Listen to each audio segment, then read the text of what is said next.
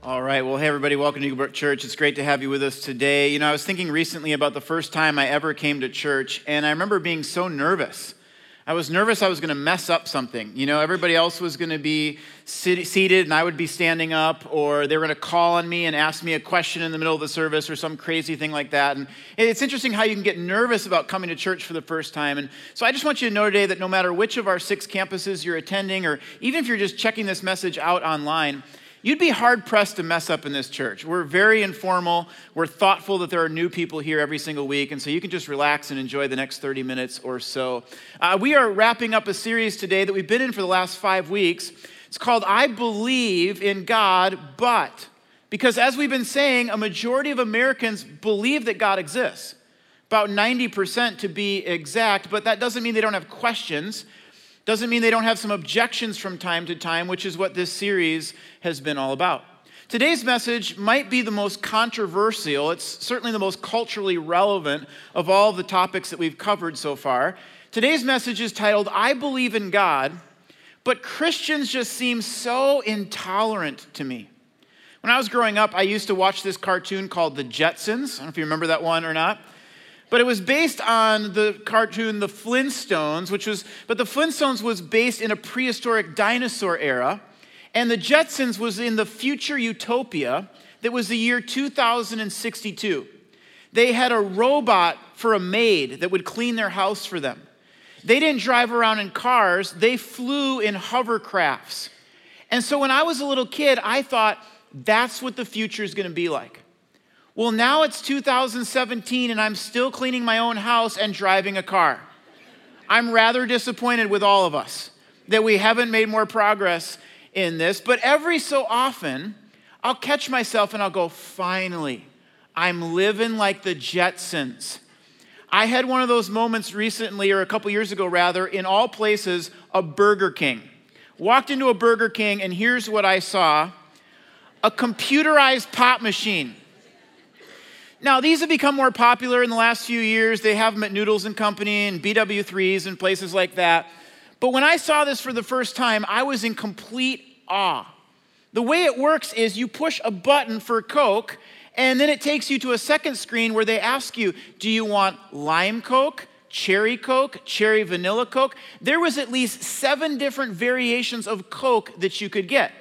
And you can do that for Sprite, root beer, you name it. Now, you have to understand, I have the taste buds of a six year old. So when I go to the Twins game with my kids, I'm fighting over the cotton candy with them. I want that as much as they do. And so when I saw this pop machine, I could not help myself. I stood next to it and I tried a sample of the lime Coke. Then I poured that out. Then I tried a sample of the vanilla Coke, poured that out. Then I tried the vanilla root beer, poured that out. I tried 18 variations of pop in five minutes. And then I got incredibly sick. I mean, seriously, I practically crawled out to my car. But here's my point in sharing that with you. A lot of people in our world today look at all of the religions kind of like that pop machine. They'll say, you know what, there's all these different flavors, but they're all just Coke. In other words, yeah, there's Christianity, there's Islam, there's Mormonism, there's Buddhism, different flavors maybe, but they're all just Coke. They all treat us, uh, teach us to love one another. They all believe in a God of some sort. And so, even though they may have some different flavors to them, essentially at their core, they're the same. And anyone who says otherwise is what? They are intolerant. Or what about morality? Many people today view morality more like that pop machine than they do a bank. At a bank, for instance, there's a definitive standard of truth. For example, if you went into the bank and you deposit $1,000, and then a week later you come back and say, Well, I'd like to make a withdrawal, what would you do if the bank teller looked at you and said, Sorry, there's no money in your account? Well, you go, Well, wait a minute, yes, there is. I just made a deposit last week. Now, what would you do if the bank teller looked at you and said, Whoa, why are you being so narrow minded? Why are, why are you being so intolerant of my view that your bank account is empty? I mean, who are you to say that you're right and I'm wrong? I mean, maybe that's true for you, but it's, it's not true for me. Well, that wouldn't fly in a bank, would it? Because in a bank, there's a definitive standard of truth. But many people today don't look at morality like a bank, they look at it more like that pop machine. You might have your favorite combination, but there's really no right and wrong. It kind of depends on your individual palate.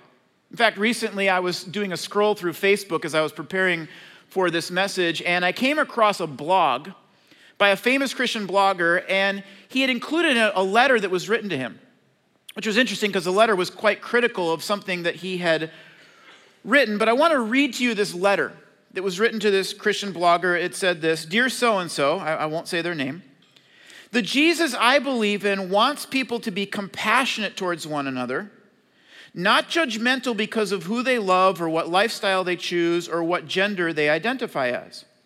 Who are you to say what's right and wrong? You have no right to say what sin is.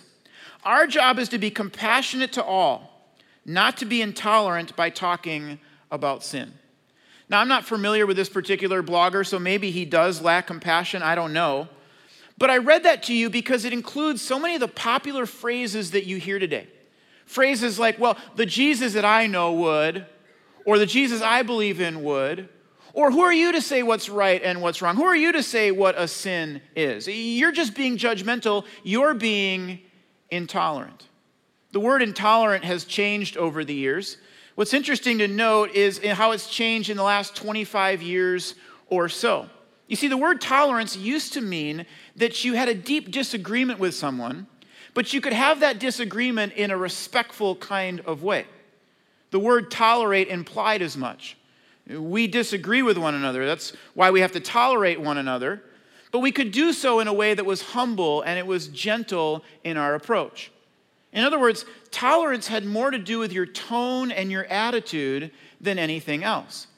But over the last 25 years or so, the definition of tolerance has begun to shift some. And these days, you are likely to be labeled as intolerant if you hold to certain beliefs. In other words, if you have certain beliefs about Jesus being the only way to heaven or certain beliefs about marriage, you are likely to be labeled as intolerant no matter how loving or gentle your tone might be. But that's odd to me. Because if I walked up to someone on the street and I said, hey, you know, I, out of love for you, I, I just genuinely have to say that Jesus is the way. You have to put your faith in Jesus to be saved. And you look at me and you go, oh, you are such a hateful bigot. You are so narrow minded. You are so intolerant. Are you being tolerant of me? Well, no, actually, you're not being intolerant, intolerant of me. You're just as intolerant, if not more. It's just that you're intolerant over different issues and towards different groups. In this case, towards a Christian who believes that you have to have faith in Christ to be saved. In fact, some of the most intolerant people that I've ever met in my life are the ones who get super angry and start yelling about how intolerant everyone else is. It seems that the only sin to them is when you call something a sin. But that clearly contradicts itself, and so therefore it cannot be true. Instead of adopting this new definition of tolerance, I propose that we adopt one that author Timothy Keller has written about. Keller is a graduate of Bucknell University. He's a brilliant thinker and writer. He says this He says, Tolerance is about how you treat people with whom you disagree. In other words, I don't have to give up my beliefs to be tolerant. You don't have to give up your beliefs to be tolerant. We all have our beliefs. We can even argue about those beliefs and talk about them in a passionate kind of way. Because tolerance is less about your beliefs and more about how your beliefs lead you to treat people with whom you disagree. Which leads to the question that I want to raise today, which is this How do you disagree well? Specifically, how do you disagree with someone else who might disagree with you unfairly. And they call you intolerant simply because you don't agree with them about a particular issue. And I'm talking about all disagreements here. I'm talking about Democrats and Republicans, liberals and conservatives. I'm talking about other Christians that you might have a theological disagreement with. I'm talking about homeschool versus private school versus public school. I'm talking about cloth diapers versus disposable diapers breastfeeding versus bottle feeding, to vaccinate or not to vaccinate, stay at home parents versus both working parents. I'm talking about grass fed, no GMOs, no antibiotics versus they know your first name at McDonald's. And they do, but you're just embarrassed to tell anybody that that's the truth. And all the other disagreements that we find in our culture today. How do you disagree with another person well? Well, to answer that question, I want to take you to a verse from the Bible that I taught on last year, but I believe it's so significant for our generation today that I wanted to revisit it. It's 1 Peter chapter 3 verse 15. And before I read this verse to you, let me just set a little bit of context. It says in verse 1 that this is who Peter is writing to. He says, I'm writing to God's chosen people who are living as foreigners in the lands of Pontus, Galatia, Cappadocia, the province of Asia, and Bithynia. I want you to notice that he says that these people are foreigners. In other words, they're living in a land around some people that they probably had some disagreements with. Not only did they have some disagreements with them, but a little bit later in Peter, he says that they were being persecuted for their faith. In other words, they were being threatened, mocked, ridiculed, maybe even physically harmed because of their beliefs in Jesus. This still happens today, by the way. Several weeks ago in Egypt, ISIS bombed several Christian churches. I mean, can you imagine? Come to church with your wife and kids, and all of a sudden, your life is turned upside down.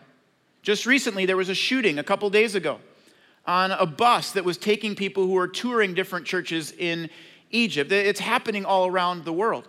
In fact, I was talking to someone recently, and he was kind of making fun of this idea that Christians say, Oh, we're so persecuted, we've got it so hard. And, I said to him, I said, Well, you're clearly an American. Because around the world today, more Christians are losing their life than at any other point in human history. But it happens within our borders as well.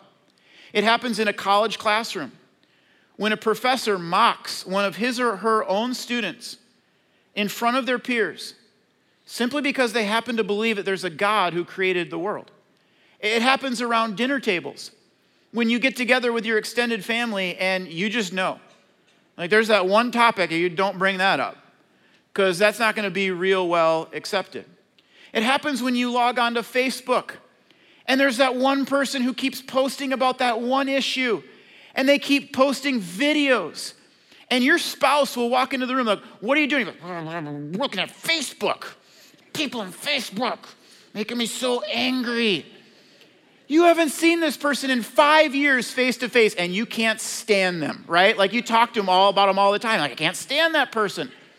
And you don't even see them anymore. So never before has it been more relevant to talk about how can we disagree well. Here's Peter's answer in verse 15.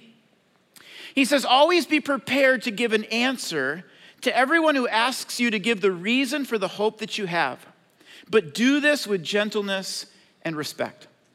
I see two ways that we can disagree well right from this verse. The first one is this be ready to give an answer. When I was growing up, I didn't think a whole lot about God. I didn't think a whole lot about Jesus. But then when I was in college, I started to ask the big questions of life. And I started to wonder, why am I on earth and what's my purpose?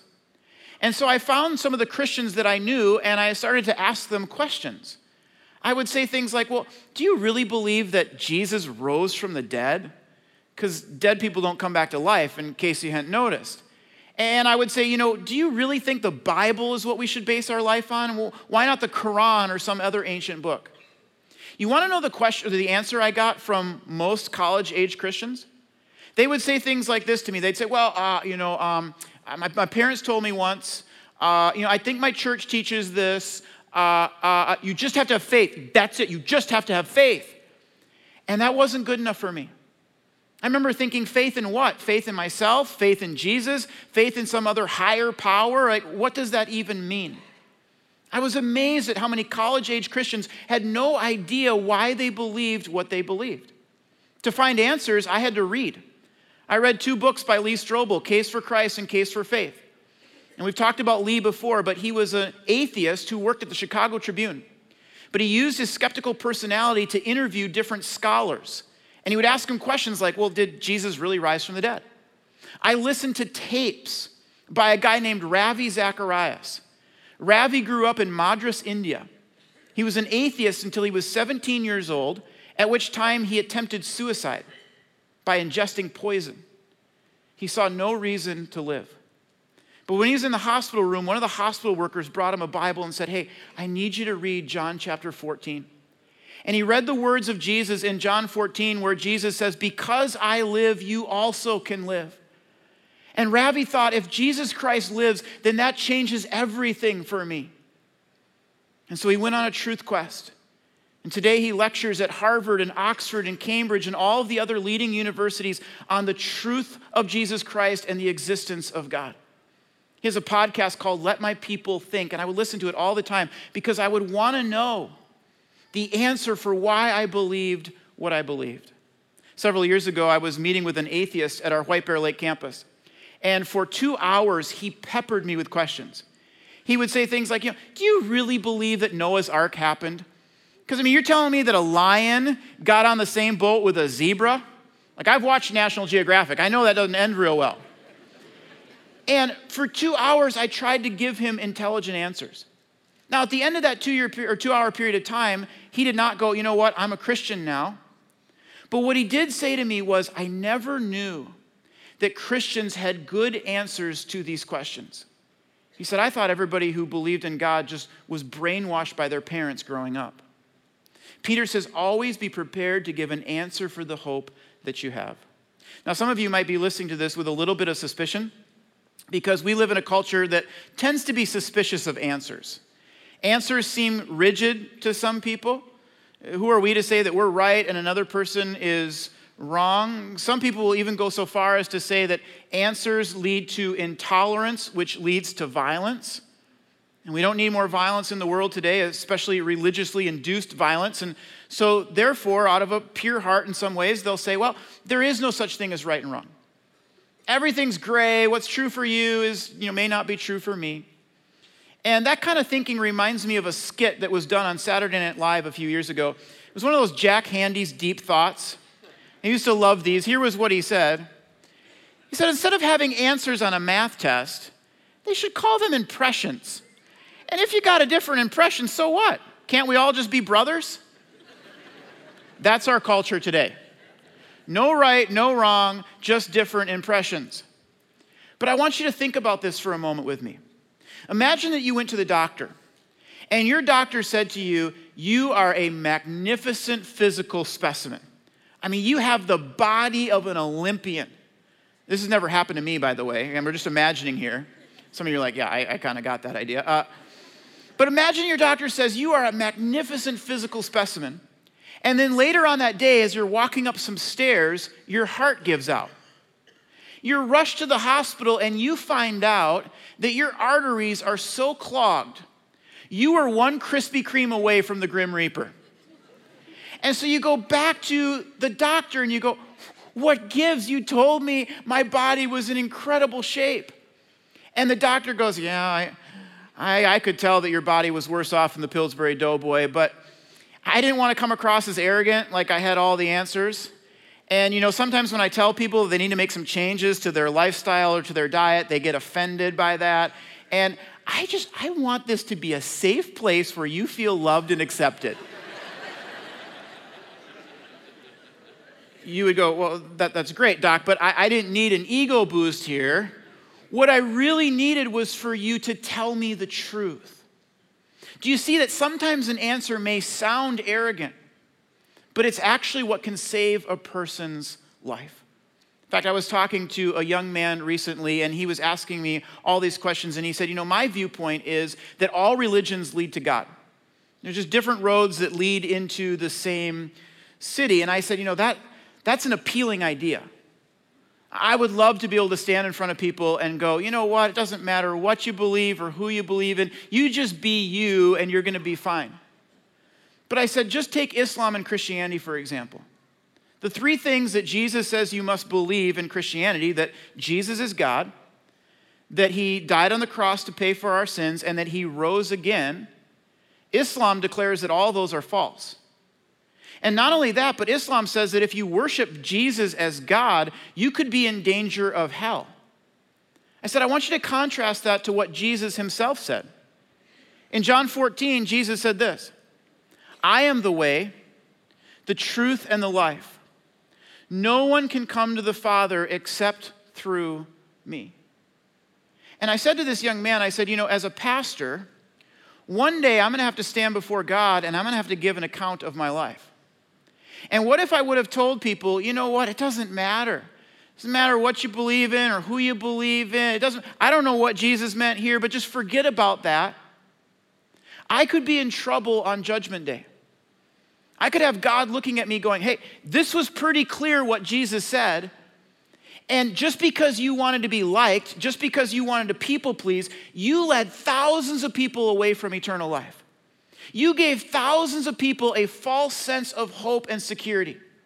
That you were just like that doctor who gave someone a false sense of hope and security over their health just because you wanted to create a safe, kind of loving environment. But what they really needed, what would have been the most loving thing to do, would have been to tell them the truth. In fact, there are some things the Bible says that God does not tolerate. I don't know if that surprises you or not, but let me show you a few of these verses. Psalm 101, God says, I will not tolerate people who slander their neighbors. Won't tolerate it. Psalm 5 4, oh God, you take no pleasure in wickedness. You cannot tolerate the sins of the wicked. And then in Revelation chapter 2, he's speaking to a church and he says this Nevertheless, I have this against you you tolerate that woman Jezebel who calls herself a prophet. But by her teaching, she misleads my servants, my people, into sexual immorality. In other words, there are certain things God doesn't tolerate. Doesn't tolerate sin. He doesn't tolerate, tolerate false teachers who lead people into sexual sin. And he says that we shouldn't tolerate those either. Now, maybe that makes you a little uncomfortable, and you say, you know what, are you really saying we shouldn't tolerate certain beliefs or ideas or even groups of people? And, and let me just seal the deal here for you by showing you that you already do this. No need to raise any hands, but how many of us here would say that we should tolerate Nazism? That we should just, you know, we need to be a loving environment. That may be true for them, but it's not true for us, and we should just be tolerant of that. Well, no. None of us would say that. What about child sacrifice or child abuse? What about the Ku Klux Klan? No, because we instinctively, we intuitively know that there are certain beliefs that we shouldn't just simply tolerate, but we should actively speak out against. We should not tolerate injustice to minorities or the unborn. We should not tolerate a greed that destroys the environment or a new age movement that destroys people's souls. But Peter says to do that, you have to be ready to give an answer for the hope that you have. It's the first way to disagree well. The second way to disagree well is this to do so with gentleness and respect. So Peter says, always be prepared to give an answer to everyone who asks you, to give the reason for the hope that you have, but then look at what he says next. Because it's not just about having the answer, it's not just about being right. Lord, have mercy if we don't love people well because we're so concerned with winning arguments and elections. That would be tragic.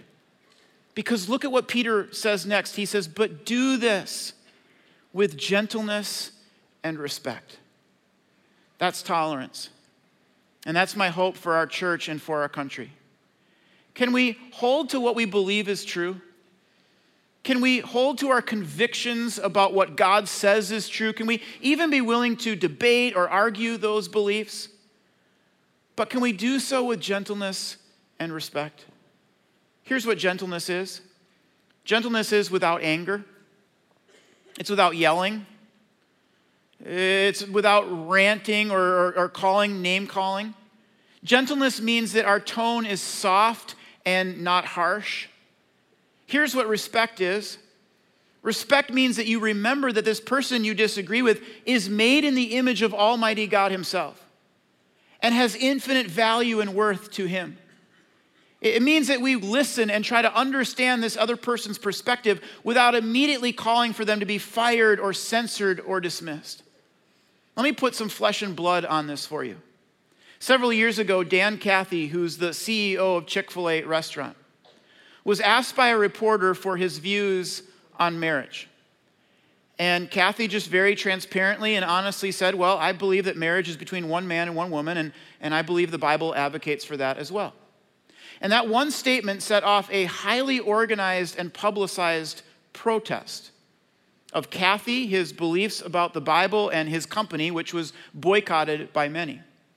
But what didn't initially make the news was how Cathy responded to those who disagreed with him. You see, very quietly, he reached out to his strongest critic, a gay activist named Shane Windmeyer. In fact, we wouldn't even know that he had done this, except for the fact that Windmeyer himself wrote about it in the Huffington Post. And I want to read to you what Shane Windmeyer said about his encounter, his meeting with Dan Cathy. He writes this. He said, It's not often that people with deeply held and completely opposing viewpoints actually risk sitting down and listening to one another. Never once did Dan Cathy ask our organization to stop protesting Chick fil A. On the contrary, he listened intently to our concerns. He sought first to understand instead of to be understood. Cathy offered no apologies about his genuine beliefs about marriage, nor did he change his position. But his demeanor was one of respect, kindness, and openness. Deep disagreement, no apologies for that disagreement, no changing of your convictions, but at the same time, friendship, love, gentleness, and respect. By the way, Mr. Windmeyer displayed those exact same characteristics by writing such a kind and honoring article about a man that he vehemently disagrees with. In fact, sometimes people will email me and they'll, they'll ask a question like, What is Eaglebrook's stance on this issue? And, and you can just tell that if we don't agree with them on this issue, boy, they're, they're never coming through the doors. And one of the things that I always write back is I say, you know, nobody in this church agrees about everything. I mean, there's not one person in this church, my wife included, who agrees with me on every single issue. You're all wrong, okay? I just want you to know that. You're, you're all absolutely wrong. But if, if the litmus test was that you needed to agree to come, well, then I'd be standing up here by myself. We don't gather together because we agree on every single issue. We gather together because we want to know Jesus Christ and the difference that he can make in a person's life. Colossians 4, verse 5 says this says, Live wisely among those who are not Christians and make the most of every opportunity. Let your conversation be gracious and effective so that you will have the right answer for everyone. Notice again the connection. He says we're to have an answer, but how should we communicate that answer? With graciousness and effectiveness. Yelling, anger, social media rants are not necessarily effective. What is effective is speaking the truth in love. My father in law was sober for 12 years, and then he relapsed for 15. And it was a very dark time in his life. In fact, sometimes when he would even come to church, he'd have a cooler of beer out in the car that he couldn't wait to get to afterwards. But despite that, God kept loving him and God kept pursuing him. And then one day, my brother in law, his son, went to his dad and he said, Dad, I hate your sin. I hate what I see it doing to your life. I mean, it, it is ruining your life. But I want you to know that even if you relapsed for the rest of your life, I would still love you that as your son, I will love you unconditionally. And that was one of the moments when my father in law began to change. When he saw the unconditional love of God played out in front of him in his own life, it changed him. He checked into treatment. He goes to our Quest 180 addiction recovery ministry. He never misses church. He's been several, er, sober now for several years. And God is using his life in a powerful way. And what I want to say to you today is this God can do the very same thing in your life as well. God may hate your sin, He may not tolerate it in your life. It's because He hates what it's doing to you. He hates to see the way that it's destroying your life and ruining relationships. But you need to know that God will not stop loving you and he will not stop pursuing you. In fact, look at what the Bible says in Romans chapter 2, verse 4. It says, Don't you realize how kind, tolerant, and patient God has been with you? Or don't you care? Can't you see how kind He has been in giving you the time to turn from your sin? And that's what I want to ask some of you today. Don't you realize how tolerant God has been with you? How patient He has been with you? How kind He has been to give you more time in this life to turn from your sins. But one day there won't be any more time. One day you'll be standing before Him to give an account of your life. At the beginning of this series, I asked some of you who weren't sure where you were at with God. I said, Would you give it five weeks? Would you come to church for the next five weeks and bring your questions, and we'll do our best to answer some of them? And maybe we answered all of your questions, and maybe we didn't. But what if today you said, you know what, I'm going to put my questions aside for just a moment? Because, God, I need you. I need your grace. I need your forgiveness, and I need your mercy. And God, I realize right now how tolerant you have been to me, and how kind you have been to me and how you've been giving me time to turn from my sins. And so maybe today is your day to do just that. You know, I don't know about you, but every so often, even today still in my life, there comes a moment where I need to be reminded of how tolerant God has been to me and how patient He is with me. And I need to have a moment where I say, God, I'm turning from that sin, that one sin that keeps holding me back from you and separating me from others. And I need to turn from it and I need to really recommit myself to God. And so I want to give you an opportunity to do that today at all of our campuses. At all of our campuses, would you stand with me as we close in final prayer?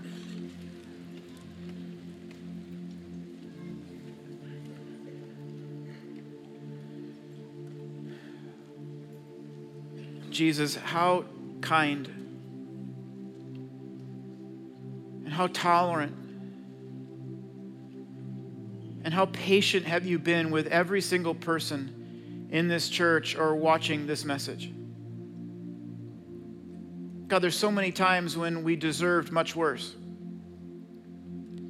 And yet you were tolerant with us and you were patient with us and, and you were kind to give us more time. But for some of us today, God, it's a moment to say, you know what? I, I do need to turn from that sin. I don't want to take advantage of your tolerance and your patience another day. But God, I want to turn from my sin and I want to recommit myself to Jesus Christ. I want to recommit to getting to know Him and to trusting Him every single day. And God, for that person who maybe has been with us through this series but isn't really sure where they're at with God, Lord, would you pursue them? Would you love them? Would you let them know that you never give up on them and that you love them no matter what?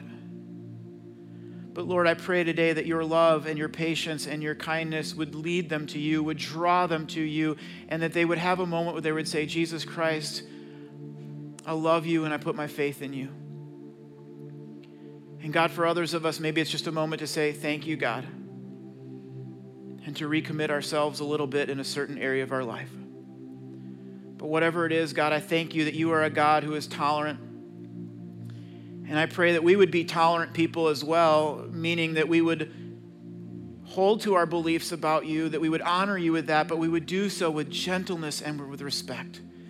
God, would our church have a reputation of loving people well, no matter if they agree with us or disagree with us on any issue, but we would show gentleness and respect in all interactions. God, we pray that in Jesus' name. Amen. Hey, if you need prayer, come on down front. Otherwise, have a great day, everybody.